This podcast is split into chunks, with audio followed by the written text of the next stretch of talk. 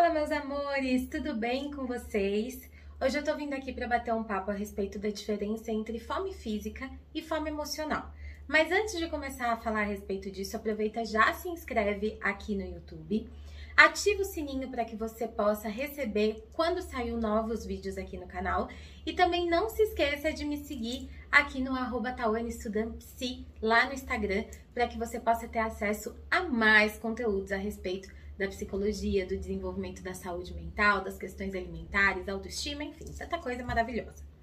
Bem, gente, vamos começar. Eu sei que tem muita gente que nem sequer sabe que existe uma diferença entre fome física e fome emocional. Mas eu já quero deixar uma dica de ouro aqui para você.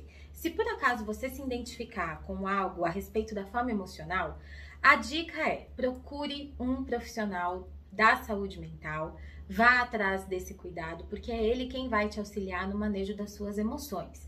Você até pode procurar profissionais que cuidam da parte alimentar, como nutricionistas, nutrólogos, enfim.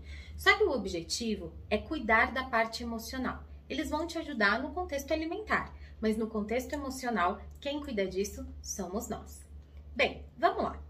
A fome física, ela nada mais é do que uma condição orgânica, biológica, da qual todos nós passamos.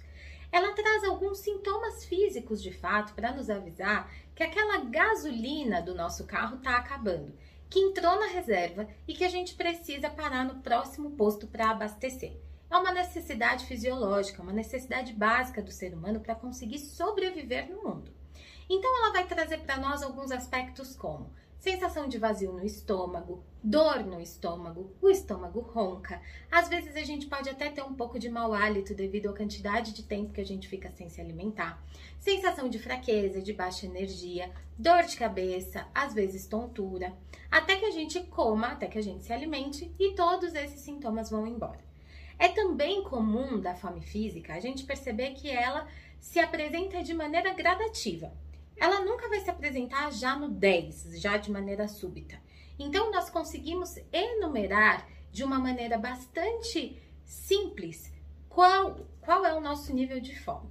Sendo zero, nível nenhum, de, é, fome nenhuma, e 10, bem, 10 é um número bastante importante. Já podemos parar ali para fazer a nossa alimentação quando a gente já perceber que a nossa fome está em nível 4, 5 ou 6, podemos sentar e fazer a nossa própria refeição. Além disso, gente, a fome física, ela não se apresenta com desejos específicos. Você pode até ter uma vontade genuína a respeito de um alimento, mas se aquele alimento em específico não tiver, você vai aceitar comer outra coisa só para que a sua fome seja eliminada. Quando pensamos em fome emocional, tudo isso é completamente diferente. Nada desses sintomas fisiológicos aparecem. Na fome emocional, nós precisamos trabalhar com algo que aparece de maneira súbita, sempre pedindo alimentos específicos, como por exemplo, alimentos açucarados, alimentos gordurosos, e aí aqui vai uma novidade: aquele alimento que faz crack-crack. Há alguns estudos que dizem que quando nós comemos esses alimentos que fazem crack-crack, dentro da nossa, ao ouvir esse barulho dentro da nossa caixa craniana, uma diminuição de, de ansiedade acontece. E por isso escolhemos esses tipos de alimento para compor aí a nossa alimentação nesses momentos mais ansiosos, de frustração, de dificuldade. Além disso, a fome emocional aparece sempre em contextos emocionais.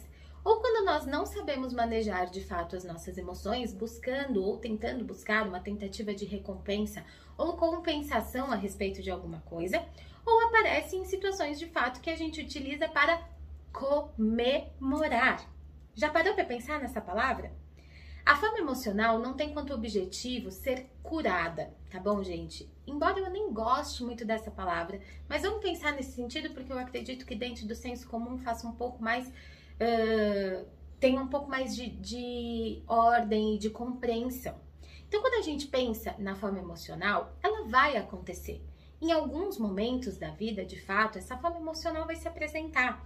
Num aniversário, no Natal com a família, numa Páscoa, sei lá, em algumas condições ela vai se apresentar. O problema é quando a fome emocional se apresenta todos os dias. O problema é quando todos os dias temos uma demanda emocional da qual pede para ser resolvida através da alimentação. Entenda que a comida que é escolhida e a emoção não é um problema, nenhum nem outro. O problema é a maneira como ambos se relacionam, fazendo com que a comida se torne um band-aid em cima de uma ferida que precisa ser cuidada com outra coisa. Muitas vezes, essa ferida nem é consciente.